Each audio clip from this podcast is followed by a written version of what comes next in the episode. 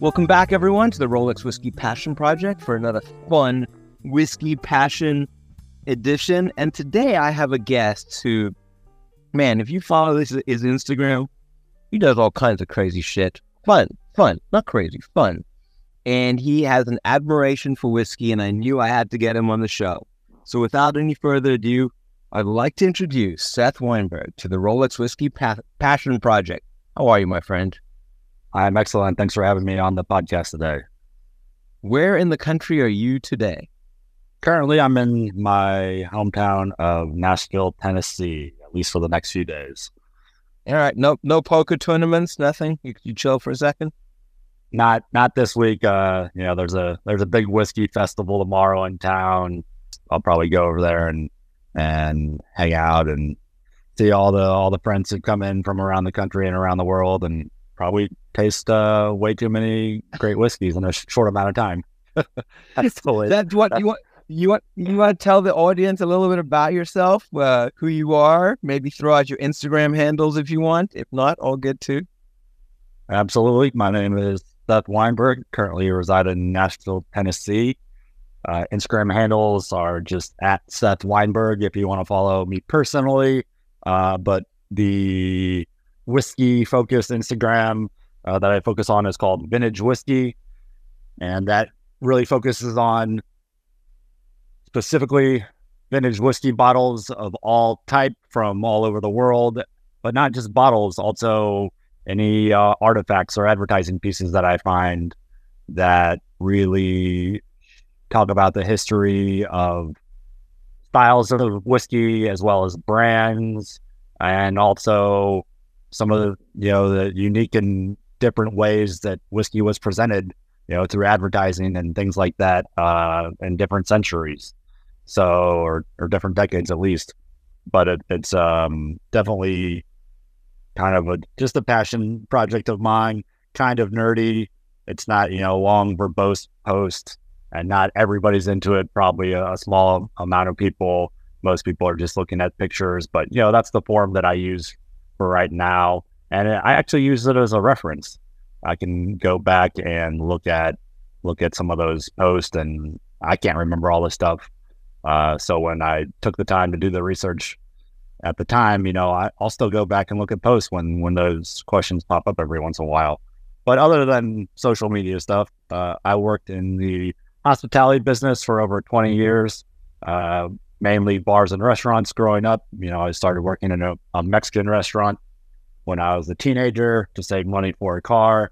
So really the, the first spirit or the first liquor that I learned about well before I was old enough to drink was tequila because we had kind of chain Mexican restaurant in uh, a small town in Missouri where I'm from. We had a pretty good tequila selection, and I, you know, as a teenager, was immediately gravitated towards the bar and, and the liquor behind it. So I started working working as a you know a bar back, and when I was old enough to, many years later, as a bartender, and that that kind of took me on on my journey uh, through my career as a hotel restaurant management major, food science minor, and then I, I continued uh, to work work in those businesses after college, and mainly uh, what really got me, you know, the first thing that got me deep into whiskey was was working at a couple high end restaurants, uh, steakhouses that had a large, and, a large. And Sandy, what, what, what year? What, what year was that? Roughly, like when was that? That was in about 2008, 2009. So, you know, we're looking at about, about 15, 15 years ago. Yeah. So this is pre any kind of boom. And that's really where you were finding whiskey was in these upscale establishments, if you wanted an assortment. Correct. time period. Because I was running restaurants around that same time period. And like, you know, we, we had stuff, but it was mainly scotch. You know, that was the main jam. There wasn't so in, in like where you were in 2008, what what would you when you now getting your taste for whiskey? Was it American, Scotch, or or any whiskey? Irish, you know. Yeah, it was a little bit of everything. You know, working working in a, a bar restaurant that has a large selection. You know, of course, you're going to have you know some stuff outside of your normal you know, American bourbon selection, uh, you're going to have not just Jameson for Irish whiskey. You're going to have the yep. Redbreast and and maybe a couple different varieties of it. So you know, the idea of, of some of the the massive whiskey bars that we know of today, a few were around, you know, 15 years ago, but not not as many. You know, that was kind of 15 years ago was right on the cusp of maybe well, when when the boom right? was right. Cocktails were, you know, but even cocktails were were starting to become a, a, a thing as well. You know, there was a, a large dark period of, of, very mediocre cocktails, mm-hmm. you know, that weren't using quality ingredients. So that was that was right about the time, you know, 15 to 20 years ago. Um, and it's still still growing today, but but definitely that was you know an early early introduction. But you know, for me, maybe it was partly. And what and what was the introduction? Like, what was what was the whiskey that stood out for you after coming from this tequila palette like, what was the whiskey that you first tried and be like, oh, this is interesting? Well, there's there's a few few things that that I'd say as far as work goes. You know, my job is to know everything about every all the product that I serve. So really, that's where some some of the the passion for learning about this stuff and the history came into play because I want to know more information than any of my customers and be able to, to offer them answers. So that's where the you know the part of the deep dive and the rabbit hole started going. When mm. when I I started working at a uh, you know a high end steakhouse in Miami, that was my first really really you know high end restaurant that I worked in after kind of working in more casual style places and smaller markets. And that was a, a Michael Mina Steakhouse uh, bourbon steak. And they had a, a, a very extensive list when I came in. And you know the things that stood out to me just on that list were, of course, the higher price items because I assumed, you know, nobody's going to pay $75 for a pour of whiskey if they don't know anything about it. And if I don't know anything about it, I definitely can't sell it to them. So for American whiskey, you know, on that list, the the the couple things that stood out, the bottles that I remember were number one, uh, A.H. Hirsch, uh, 16 year. We had it. I oh, I remember this, but I remember this specifically. Uh, yeah, yeah, that, that, that, that, that was the gold foil version. But we had we had it. And that, I mean, I remember this 15 years later because I remember looking at the price and thinking, like, one, I don't know what this whiskey is. Two, you know, why is it priced at sixty dollars a pour and not sixty dollars an ounce? You know, there was no such thing as as ounce pricing yeah. really back then. I think that was a that was a, that was a good two ounce rocks pour for sixty. Yeah, that was like half a half a rocks cup. If the guy was right. feeling generous, he's like, dude, no one else is paying sixty exactly. bucks. Here, enjoy yourself. So so that that bottle stood out to me, and then also Pappy Van Winkle 23. You know, we had all the Pappies back then, and you know these would be you know some of the old Stitzel-Weller juice versions. If we're talking about that many years ago, and those were uh, the, I think the 23 was 75 dollars a pour. Also, you know, one of the ones that that I remember vividly from being on my bar, um, American whiskey wise, is is the older Van Winkle 10 year, and that's back when they were in the squat bottles. Yeah, and those were, you know, r- retail at the time, they were about 40, 40 to 45 bucks a bottle, which means wholesale probably closer to, you know, 35. And we, we had those pours, you know, there was the two different proofs, the 90 proof and the 107 proof. I think we had those priced even at a high end place, maybe, maybe 10 and $12 for a drink. Yeah. They were just, you know, and we, we had four or five of each bottle just sitting on the bar getting dusty. And, you know, so I looked into those a little bit, like, because they, you know, even even back then, those kind of caught my eyes, you know, unique bottles with unique labels and, you know, a little understanding that, that these were special just by looking at them. So, you know, it was kind of my job. Hey, this stuff's sitting here, but it's good whiskey. So let's get people excited about this. Well, because you're also talking 2008 and in a fine dining establishment. I mean, they, I mean, those were sitting and getting dusty because people were coming in and getting like a Johnnie Walker Black. Exactly, and that, and that's what that's what that, that's what I was saying when I when I bring up these three or four whiskeys. Is even those those prices were high for American whiskey. Yeah, yeah we, we had the scotches on the bar that were exorbitant priced. You know, we had the the cellar collection, Glenlivet's, and you know, Macallan wasn't wasn't the crazy price that it, it is. Johnnie Walker today. Blue. Johnnie Walker but, Blue was the yeah. top shelf.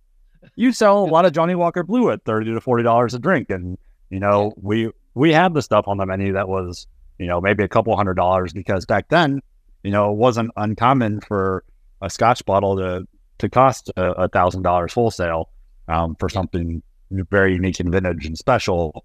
And, you know, that's still kind of the same today when you're looking at, at values.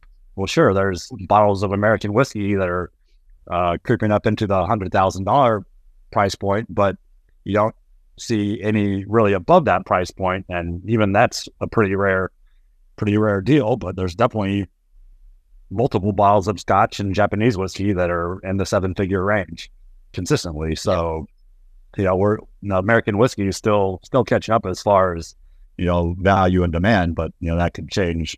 You know, years down the road, it's just a you know it's a honestly a, a smaller market than than people realize. So this is 2008, and you you got you got Hirsch, you got Old Pappy's, you got the Old Van Winkle 10. So you're sipping on that, going like, "Hey, there's something here. This is different," or this is you. Like, wh- where's your brain going when you're drinking those? Yeah, absolutely. You know, I knew there was kind of a, a, story behind them, something something that was that was different. You know, you you could tell, hey, these aren't big brands. You know, because all all the big brands are being pushed on you. Yeah, so I said, they're coming well, in and swiping the credit cards, right? Yeah, you know, they're coming I in and swiping the credit cards and saying, "Keep it on the bar." Sure. Right. So somebody, you know, at that price point, but without any marketing behind these bottles, you know, I knew there was a reason that they were in in that price range is that's because the people making them and bottling them, you know, and that's generally one person, knew knew how special they were. You know, Julian Van Winkle knew what what he was sitting on, and you know, part of it was was that you know he knew there wasn't a lot of this whiskey left. You know, even he didn't own it anymore. You know, he had to he had to buy the barrels, which he kind of knew. Like, hey, I can't believe they're still selling me these barrels at at this price but he knew that was kind of a finite resource. And, you know, obviously there's some sentimental value there to him as well. You know, it's his, his family's multi generational work and kind of life's work where, you know, we're going to bottle this stuff and, and we're doing it by hand. You know, his costs are, are probably a lot higher to, to bottle all that stuff by hand and without a big distribution network. Yeah, it's going to cost a little bit more money. Also, if you have something in the barrel for 16 or, or 23 years, um, yeah, it's it's not not cheap. You're paying taxes on it every year while you're while you're losing product. So at that and this is 2008. I mean, I've I've had conversations with Marci from Preservation, like they were just shipping it all overseas. They're like, it just wasn't a market here. Sure, you know, everyone was everyone was calling them to buy buy their barrels, American wise, and they were kind of like, uh, like I don't know, like we'll buy a few more, but I don't know how many more I want to buy. I got a lot. Right yeah, if you if you want kind of a crazy story, and this is this is you know this is I think one of my one of my funner stories from the early days. That that first restaurant that I worked at, you know, this is when I started working there. I'd been there maybe six months, and they that was right right when the economy you know kind of took their downturn right 2000 yep yep and yeah so th- this restaurant's part of a uh, kind of a larger private club where people would pay, uh, you know, a lot of a lot of high end clients would would pay for you know their golf memberships and private and uh, you know private championship golf courses and and um, you know access to this uh, community that that just you know the restaurant that I was at just became a you know open to the public a few years before it had been a you know private restaurant. So you know celebrity chef kind of comes in and hey now we're, we've got to open to the public. We need to make some money. The economy is going down. So I remember they actually sent out an email or, or they just told us in a, a, staff meeting, hey, we have a, a large inventory of wine, whiskey, and liquor uh, that's you know not really selling, and we need you know as much capital as possible. So we're going to open up uh, our sellers to our members. Here's you know basically a list of everything that we have in inventory. Anything is available that they want to buy, and you know we had quite a few people who were interested in wine back then. Obviously, some sommeliers and some customers, mm-hmm. and they were mm-hmm. they were interested in the wine, but you know, I don't think it had been cellared that great. You know, it was kind of in a hotel, you know, stock room, but not necessarily a cellar. So it wasn't, you know, knowing just a little bit about wine, that wasn't something I was really interested in. But there weren't really, you know, anybody, nobody was talking about the whiskey that was for sale. And, you know, I saw, well, hey, they had like they had like 11 bottles of the A.H. Hirsch in inventory. You know, they bought a case, which means what that means is that they bought, you know, a uh, you know, a couple six packs or one 12 pack or whatever it was, they had probably gone through half of a bottle in four years or however long yeah. they'd had it. And so it's just sitting there. And, you know, I look at the wholesale price, I think it was maybe just uh, like around $120 a bottle. And, you know, granted, I'm, I'm in my early 20s and I don't have a lot of savings yet. And, I, you know, I was kind of a collector by nature, but I never thought about collecting whiskey per se. But I said, you know what? Let me let me take part of my paycheck and, and pick up some of these bottles because you know you can't get them cheaper than this in the store. You know you're, you're paying. They offered them, I believe, at wholesale prices, so basically a cost. So I remember wow. I picked up four. I picked up four bottles of the A. Hirsch Gold Foil, and I, you know, just I knew how special they were. I think that book came out years later. You know, the the the best whiskey you'll never get to taste, and I still had those. You know, just sitting in storage with a couple bottles of Pappy and you know, it wasn't really, really my intention to make money on these at the time. I just was like, well, you know, I might not be able to find these in a few years, and you know, I know it's some pretty special whiskey, so let me let me just hold on to these, and you know, it's not an insane amount of money to be sitting on. Was that, that the, was that the first? Was that the first whiskeys you bought? Some of the first. You know, I, I had a few. Okay. You know, that was right around then where where I picked up a handful of bottles. You know, I picked up they they were all all crazy bottles like that. You know, I picked up a couple of the Maker's Mark kind of special editions just because I thought the the wax was cool. You know, Maker's Mark was a big brand, and it's like, well, I've only seen this red wax bottle, and they did like that Rock the Vote edition. I, and I think that was that might have been 2008 as well, and you know that was red, white, and blue wax. So just just that, you know, that bottle's you know, Maker's Mark collectors are a whole different type of, of whiskey collector. They're collecting more yes. for the the pack the packaging rather than the juice inside the bottle. Um, similar to a lot of Jack Daniels collectors, and yeah, I remember I, I still have that bottle too. You know, kind of the same thing. Uh, the juice isn't special. It just to me, kind of a nostalgic bottle from from my early days. And, but I bought a few other things. I know I had a you know I bought a, a couple bottles of, of Pappy, you know, and those were like sitting on the shelf at Total Wine, and all, all day long. What? All day long. Yeah. They would offer and, it to me at my restaurant, yeah. and I would say no. I'm like, no one's right, trying right. it. What? Sure. Give me more Johnnie Walker Blue. Give yeah. me more Johnnie Walker Black. Yeah, exactly. Give me a bottle of Jim Beam and a bottle of Makers to make yeah. a cocktail with. You know?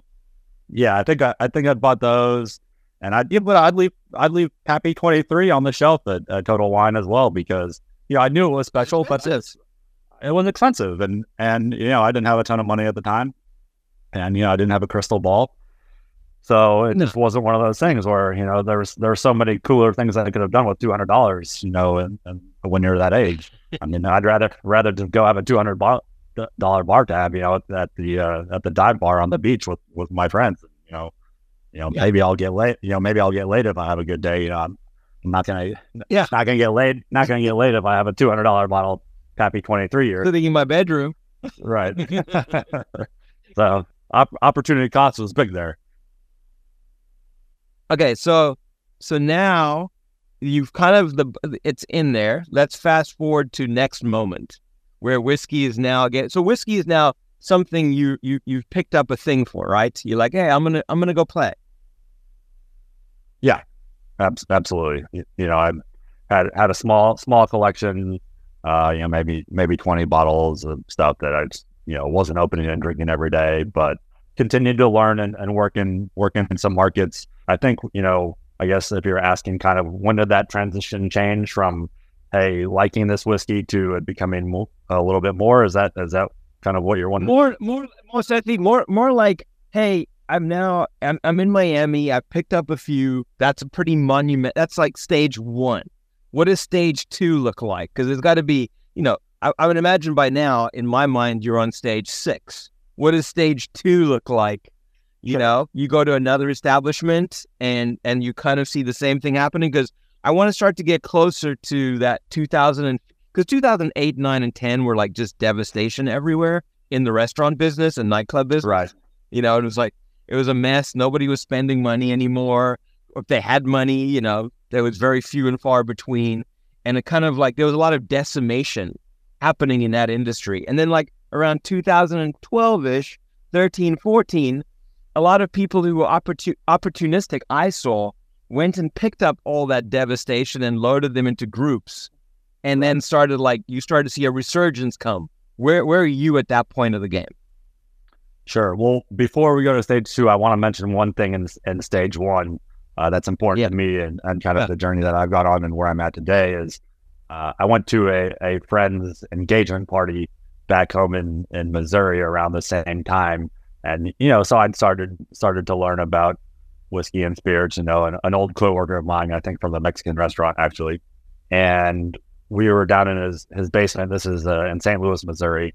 And the host, you know, his, his godfather you know, said, "Hey, you know, open bar downstairs. Anything, anything you see, you know, drink. You know, I don't know anything crazy out there. So, so, so, don't, so don't, don't feel bad." So I actually, that's where I discovered my first Dusty bottle. You know, now, you know, the term Dusty is fairly new, but we didn't. Yeah. Didn't, I didn't really know what that was at, at the time, and I was fairly young. You know, I, I think if I'd been in my 30s or 40s, you know, maybe I'd, you, you know, some of those folks who were early yeah. game had had a little better grasp, but you know, I was still kind of a kid but I found a a bottle and it was in a wooden box and it was a brand I'd never seen before and it was unopened.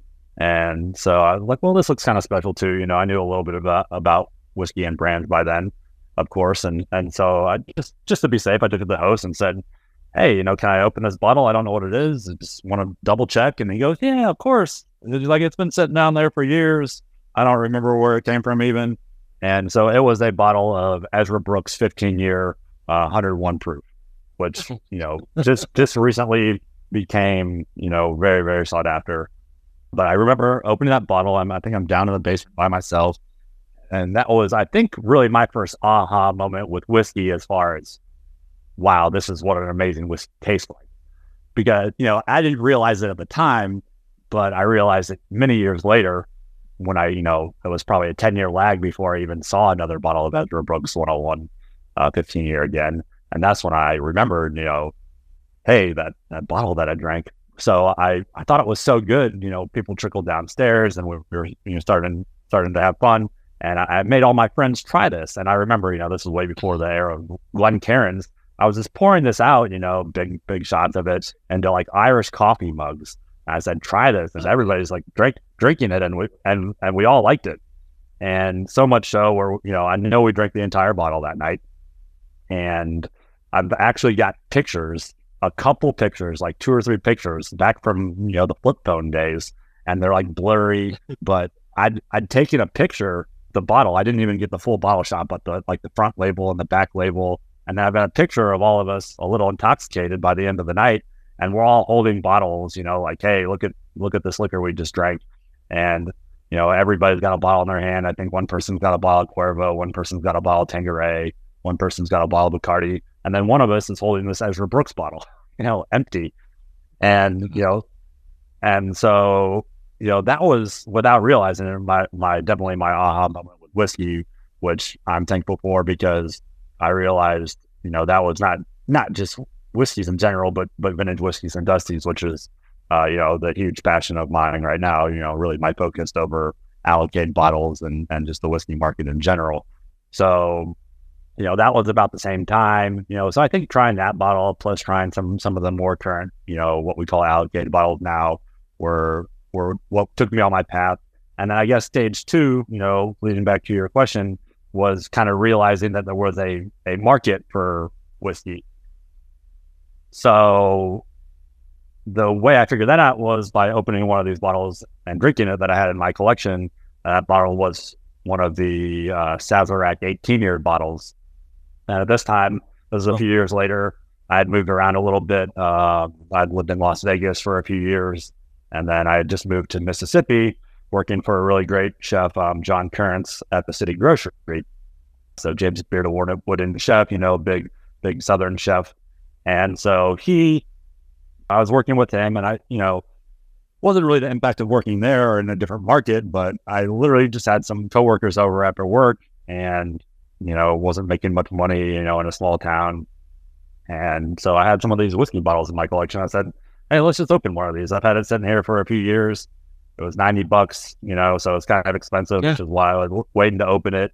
Um, but you know, I think we were celebrating a friend, you know, a friend's birthday and, uh, you know, I didn't have to go to the store and buy another bottle. I mean, it might have all been closed, but, you know, so we opened one of the, one of the early early bottlings of, of Sazerac 18, and kind of the same thing. Everybody was like, man, this is good. Probably drank half the bottle or more, you know, just between a few of us. And one of my friends came over later in the evening, who'd been in Mississippi a while. And, you know, I think, you know, I think this was probably somewhere around 2011, 2012. And, you know, he said, Hey, I, you know, I, I think this bottle's worth, worth a lot of money. And I was like, what do you mean? You know, I paid 90 bucks for it.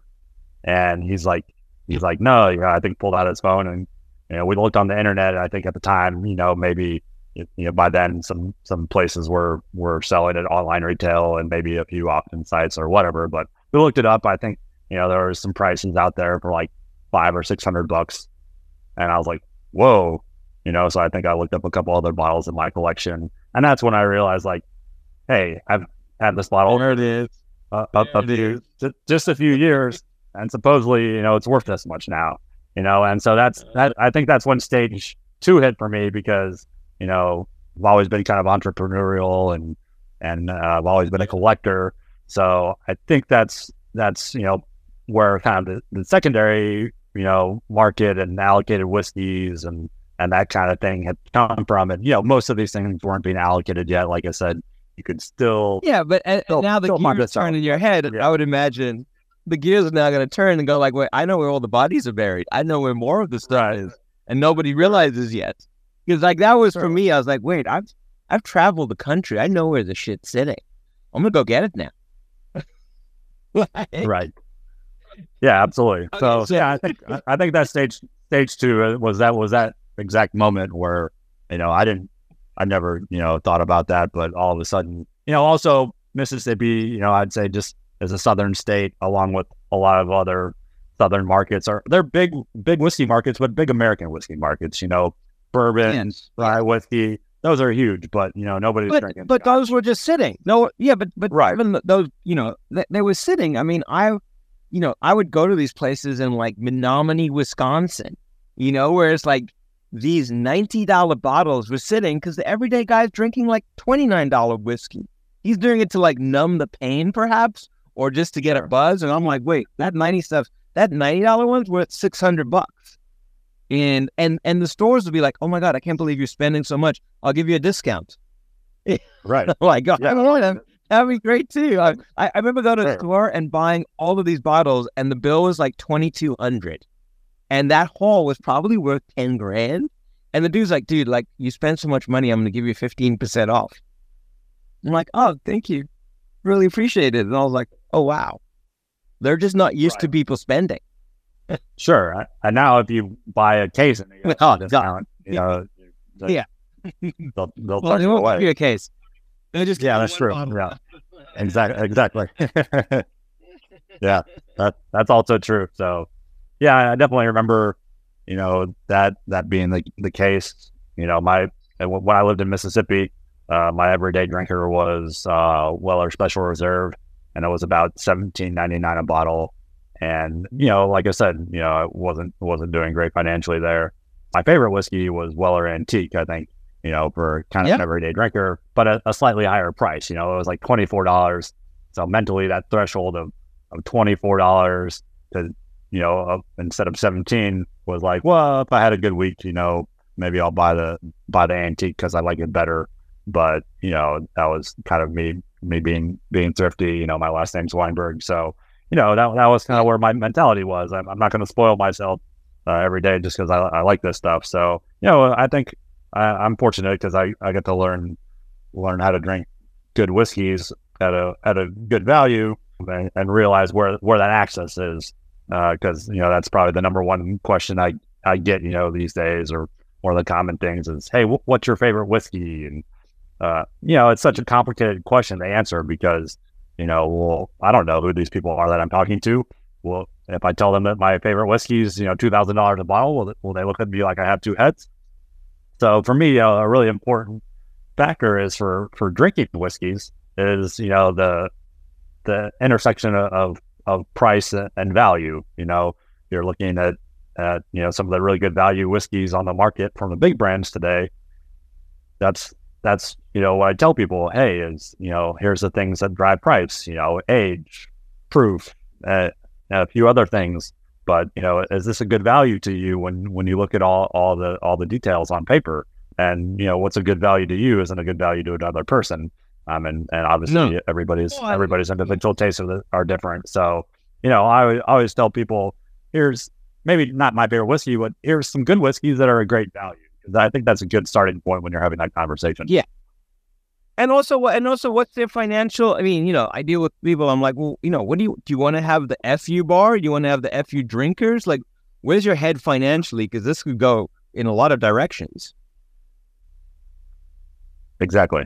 So, yeah, it's it's one of those things. You know, well, here's here's a bottle a bottle of bourbon that has a 10 year age statement, and it's 30 bucks. And here's another bottle of 10 year age stated bourbon that's $179. So you, you tell me, you know, which one you'd like to drink. And if they're both good whiskeys, you know, one's a, a little bit better than the other, or, or maybe even a lot better than the other. But you can drink five or six of the of this other bottle for the same price.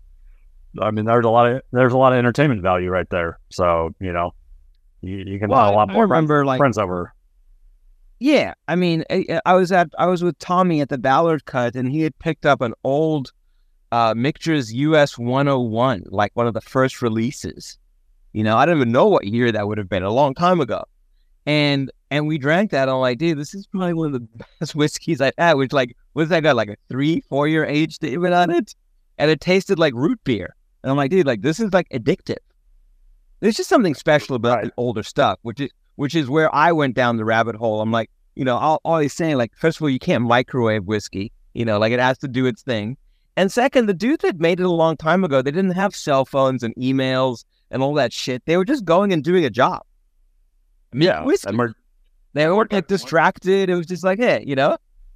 Absolutely, absolutely. And when you're talking about a, a brand like Michter's, you know, who are sourcing whiskey. You know, they're not even making it. They're yeah. they're one of the yeah. early kind of big brands to be a non-distiller producer. You know, you look at the vision of, of, of that company. You know, they they were kind of a, a, spirits portfolio that you know I think that uh, Chatham Imports and they had yep. you know some yep. vodkas and a bunch of obscure stuff.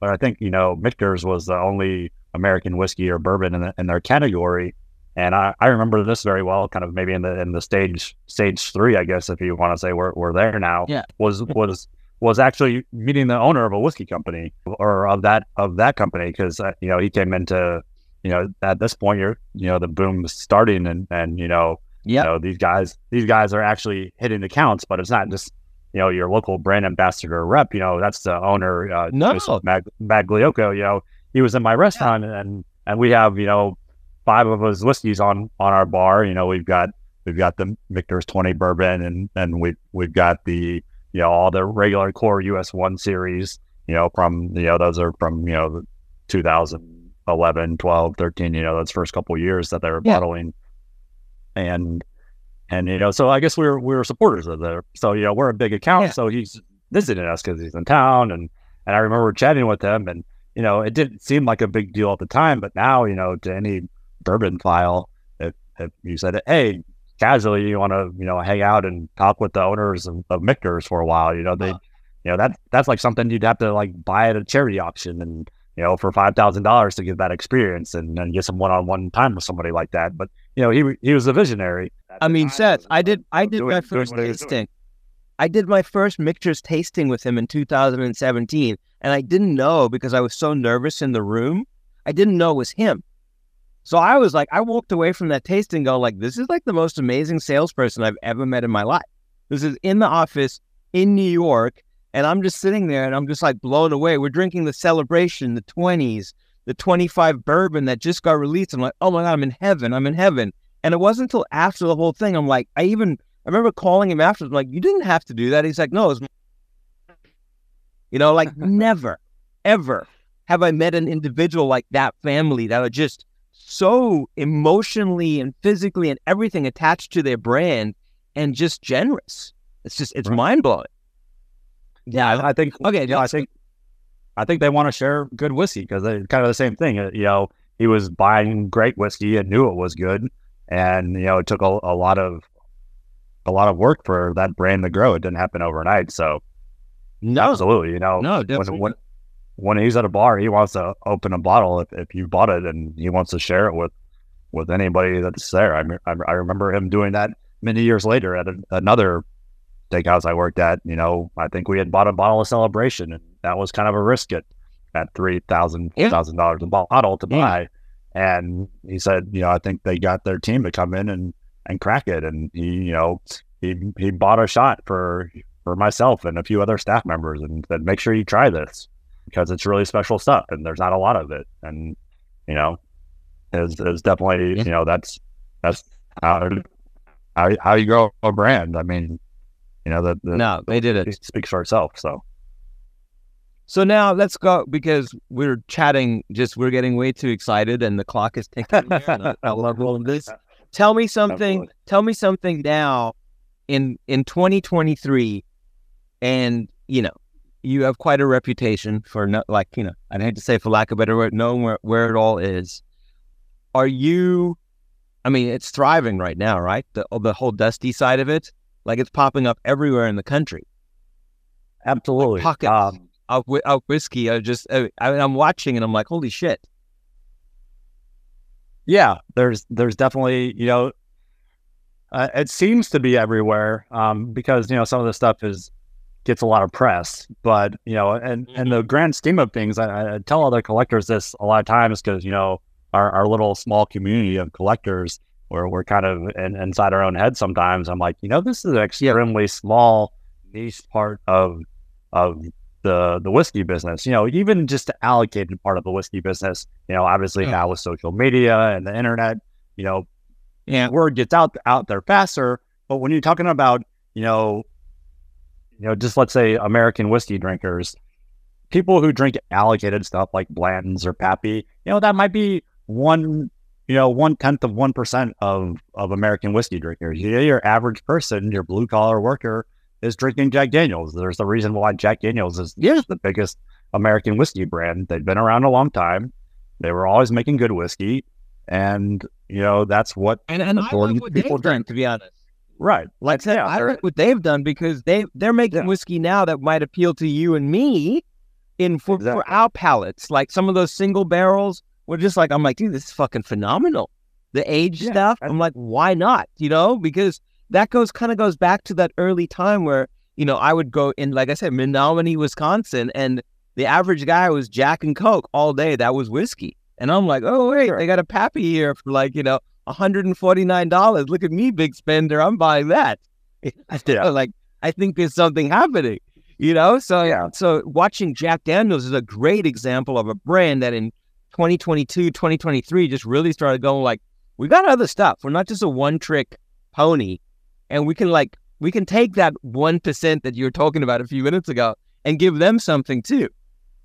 Absolutely, because they, you know, they they did a great job innovating in the last few years to uh, appeal to broader markets, and that is that's a great example. You know, they they've always had great whiskey. It just you know it was for a different demographic, and you know you know having an appreciation for for whiskeys, you know these these high age statements and these high proofs, you know that's not something that's not the first whiskey you're going to drink uh, when you're introduced to whiskey. That's something that you develop a taste for over time. You know, especially with the kind of the, I call them proof heads. You know, the, the proof craze of, mm-hmm. of this ha- the, this hazmat mm-hmm. stuff. You know, there's nobody who who's never drank whiskey before. You don't want to introduce them to that whiskey. You know, that's something years down the road where where where they need to understand uh, the, the whiskey mm-hmm. process mm-hmm. and what makes this special and unique and and otherwise, you know, most people are just going to try that and, and, taste alcohol or the feel of alcohol because you, you know, alcohol yeah. itself doesn't have any any taste. But, but you know, that's people won't get past that. Even even something that's 110 proof, you know, they need to start with a, a Jack Daniel's that's 80 proof and then be introduced to to the more complex stuff over over time. You know, they shouldn't be drinking Coy Hills uh, no to get started to get started with. So you know, the no, dust not good, not good for the brand either. You know, yeah. I I think the dusty craze, you know, is, is, something unique. You know, it takes the right type of of drinker and and person. You know, maybe it's whether they're a collector or not, or just just a person who you know you know kind of has the nostalgia and the appeal to history. Um, so you know, it's a completely different different flavor profile oftentimes, but you know, a much wider wider profile. And it's kind of you know, I, I call kind of dusty drinkers kind of the, the final tier of of a whiskey or, or or liquor drinkers because you know they've they've gone they've they're basically you know we're going to to extra lengths and extra work to to find things that that aren't available you know allocated whiskeys even though you don't see them sitting on the uh, the normal store shelf they're on the back of the shelf or they're you know they're yeah, under the counter but, but they're they're available they're still being produced you know everybody knows what they are because of the internet you know some of these dusty yeah. models that we find nobody knows what they are you know even even you know we have our our circles and our groups on the on the internet and we put our heads together and there's a lot of questions that can't be answered. So, you know, even the brands can't answer some of these questions, uh, you know, if you can get a hold of them. And even if you can, but, you know, they don't have record of all this stuff because, you know, companies were, were bought and sold and consolidated. And yeah, nobody thought, nobody thought to, to keep record of all this stuff, you know, and some of it just got, got lost in, in a shop one translation, but it's also just kind of drunk history, you know, you know, maybe we were just sitting here bottling some of this stuff and, and we never took, took the time to, to think about the history behind it. So no, we were just doing a job. We were just doing a job and making it, and and we were a whiskey distiller. Right. Now, final question I always like to end on these things because you've done a lot of cool shit. Is there any like standout moment where you're like, "Holy fuck, I can't believe I just did that," or there's a few of them? You know, like what's a moment where you like, I'm fucking Seth Weinberg from St. Louis. Look what the fuck I did. Like this is awesome. Anything like that? yeah, I, I guess. Uh, yeah, I've got a I've got a few, and you know, surprisingly, you know, the first time I I had one of these stories, you know, to me, uh, you know, I was like, wow, I can't believe that just happened. That's probably the only time this will happen in my life. Um, but then you know, it's happened a few more a, a, a, few more times, and that and that and that's not not just luck. You know, there's some of it's luck. You know, one of the yeah. one of the big scores or finds that I found, you know, was uh, you know a you know my sister's best friends, husbands, you know, friend who found this stuff. So, you know, that was a, a lucky connection, but it was, it's not, you know, that was still four or five or six degrees of separation. That was partly because, you know, I'm known as a, uh, somebody who's knowledgeable about liquor and uh, specifically weird stuff and old stuff. So, you know, yeah, that stuff still found me because I, you know, kind of put it out there that, hey, this is something I know yeah. about. So, um, you know, some a lot of work was done for that to happen in the first place. But you know, kind of the same thing being being on the bar and restaurant side. You know, a lot of folks, uh, pretty much anybody who works in bars is interested about liquor. Um, but you know, they're generally kind of the same thing, dealing with the brands that they know about. Um, but you know, they come across an old bottle in their in their um, you know aunt's aunt's liquor cabinet, and they'll reach out to me about it because there's you know, and yeah. in the bar world, there's only a handful of people that that have a, a ton of knowledge. You know, I, I still look at it as, as you know, I'm I'm only uh, about two years retired from from being a bartender and bar manager. Um, and the reason that I, you know, kind of one of the main catalysts of me leaving that side of the business because it's fun and lucrative and exciting, uh, exciting business to be in, the hospitality business, is, was because of one of these big dusty finds where, you know, the financial windfall, uh, as well as just the excitement of of getting to to score, uh, you know, one of these huge, huge lots of really rare and historic uh, whiskey. You know, to me, it's not just the value. To me, it's the the historical, um, yeah, you know, saving of some of these bottles that literally were about to be thrown away. And it was it's taking the time. You know, the the, the reason you know where where I kind of saw the the need and the necessity to to quit my job and do this full time was, you know, a lot of it's very time sensitive. If you don't go pick this stuff up this week, then yeah, it might get it might get tossed. If you don't go buy it this week, then somebody else is going to buy it, and who knows what they're going to do with it? Maybe they are just going to auction it off, um, or or sell. Yeah, I mean, well, I mean, you know, for a small profit. People will just call they'll just call Sotheby's to come pick it up.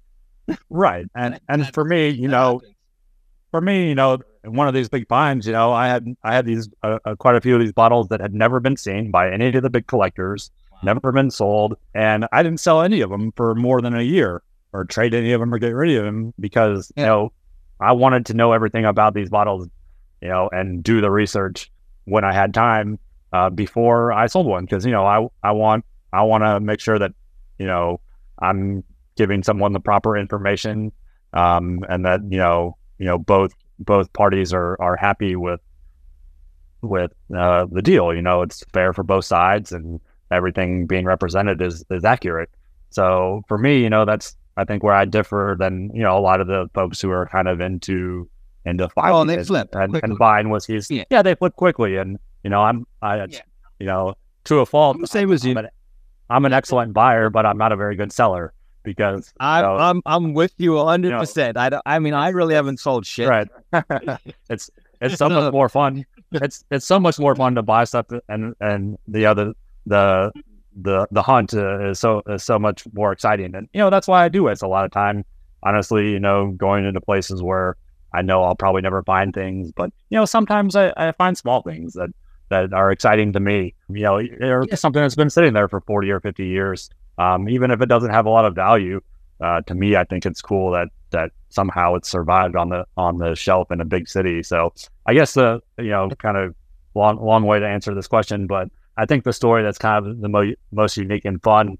Um, and, and I was uh, it was the start of COVID. You know, I've been managing a bar, and I had just been furloughed, so basically, you know, unemployed for uh, you know we thought maybe a week, but it turned out being quite a month.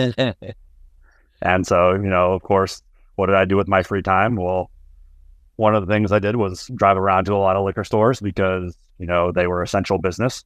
So I definitely did some, some dusty hunting in the area when I could. Spent a lot of time on eBay. Actually, one one was just selling things, not full liquor bottles, because you can't sell full liquor bottles on eBay since yeah. 2012. But you know, I was just you know trinkets that I had sitting around. I think I had some old brand swag and stuff like that. You know, I didn't have a paycheck coming in, so you know I needed to make a little bit of money. So you know, I think think I got my girlfriend at the time. She was you know, selling some. I got her selling some of her old vintage clothing and stuff like that. You know, just so we could pay our rent and things like that. And I saw a couple bottles of uh, pre-prohibition or prohibition era whiskey on eBay. Actually, just one, but it, it had uh, you know perfect labels and um, kind of a, a, perfect box, which is you know those come up on eBay on occasion. You know, but even just a, a hundred year old box to me has value. You know, I know there's definitely a stigma with with buying empty bottles because uh, counterfeiting, and I completely understand that. Um, but to me, you know, and some of the other large collectors, you know, they've been buying old historic bottles for a long time. That's one of the things that I did for for a brief period was, you know, go to antique stores and you find a cool empty bottle, um, you know, like Four Roses, and you're like, wow, this is such a cool embossed old bottle. And uh, you know, you pay 20 bucks for that. And then, you know, maybe two years later in your journey, you find a full bottle. And, you know, that's kind of the goal is, hey, I have this cool display piece um, for now um, that I love putting on my mantle. You know, that's kind of how Dusty hunting started for me. You know, you weren't just finding full bottles around every day. That's something that happens over time. But anyways, this this bottle came up and really just for the being the, that it had the old cardboard box, I bought it and it got shipped to me, and a couple days later, I see another one pop up, and I look, and it's the same seller and same guy from Wisconsin, and so I messaged him because I, you know, this is a bottle I'd only seen I'd only seen one example of it full, you know, in nice condition with the box with one of the big collectors out there on the internet, but never even seen an empty otherwise. So to me, you know, it's a very cool historic brand, and uh, you know, ties to to APH Stitzel and you know Pappy Van Winkle. And so I messaged him and said, "Hey, you know, I, I, bought this first bottle from you. I saw you posted, I think, another two more today. You know, do you have a bunch more of these? You know, where they all come from? What's the provenance?" And he sent me a picture back on eBay, and there's like this, you know, counter full of these bottles, and like a bunch of them are full, and they've got whiskey in them. And he goes, "Yeah, you know, I got like a case of these from from my neighbor. She had them in her basement. So what I did was, you know, you can't sell whiskey on on eBay, so I, I drilled through the cork and I uh, emptied some of it out down the, you know, I emptied it out down the drain. I'm not really a whiskey drinker. I tried it, like I, you know, it, it's not gonna not gonna kill you if you drank it, but you know, it's not really for me. So I just dumped it down the drain, and uh, I picked out the, two of the best examples, and, and that way the labels were really good and everything. And so I, you know, right away I was like, you know, my heart sank. this guy had already yeah. opened opened uh, you know or you know ruined you know three bottles uh, of whiskey that to me were history. You know the juice inside, and you know you can't make that ever again. So I said, you know, right away I was like, hey, you know, obviously I, I paid a fair amount of money for these bottles empty or for this bottle empty. And, you know, I'm honestly not really interested in, in having any more of them empty, but they are definitely worth more to me uh, full and sealed. I know you can't sell those. You know, would you be open to uh, me, you know, I, I, know you probably don't want to ship these. You know, I kind of got, got the idea that, that this guy didn't, you know, this is, you know, obviously 2022 or 2020. So, you know, mm-hmm. this guy, you know, even though he's selling stuff on eBay, he hadn't used the, the internet to his full advantage. So I, I said, you know, I wouldn't want you to have to ship these, and I know they're pretty fragile, which they were, um, and you got quite a few of them. Would would you be open to selling them full? I'll just come pick them up in person. We can make a deal off eBay, and and he agreed to it. He, you know, I we actually didn't even make a deal um, for a certain amount of money. He just said, "Hey, you spent you know a hundred bucks on an empty bottle. I know you're good for it. You know, you can pay me a little bit more for the other ones." you know, I didn't even know, you know, what he had exactly until I actually got there. So, you know, during during the start of COVID, I, I jumped on a plane actually to Chicago.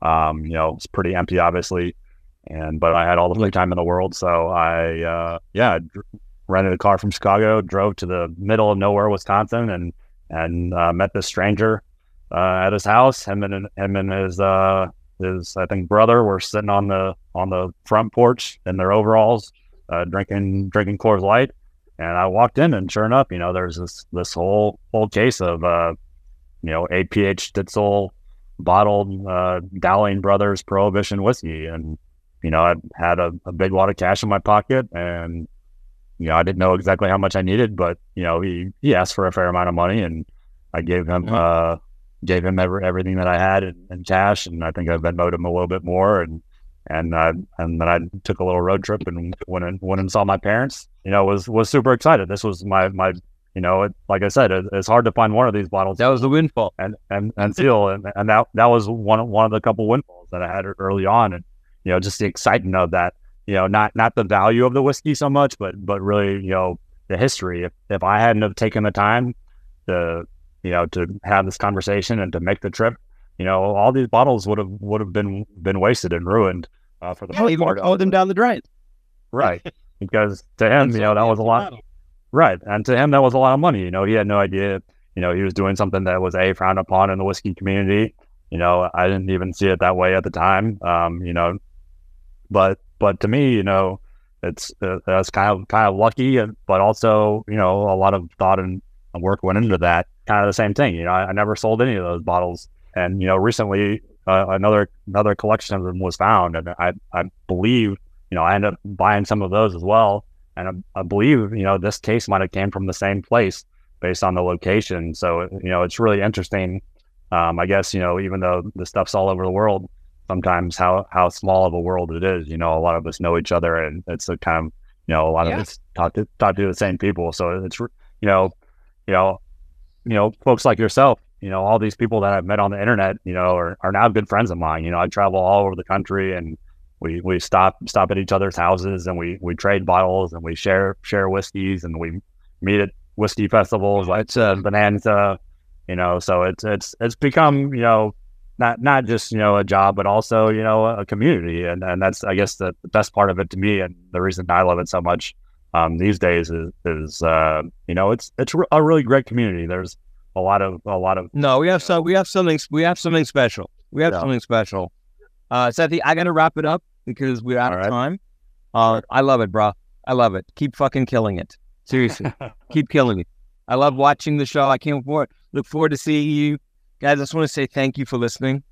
Uh, you can't even understand the passion that we have towards this whole whiskey history. And Seth and I will do another one where we'll, we'll focus on some more historical bottles, but I can't thank everyone enough for listening. Seth, I can't, dude, thank you for coming on, brother. Seriously. Thank you, no, thank you, thank you for sharing your passion. This is exactly what I want on this podcast, and, and you really are the man. Just keep hunting, keep having fun. And that's a wrap for this week, my friends. Sethy, thank you again. Awesome. Thank you so much for having me on.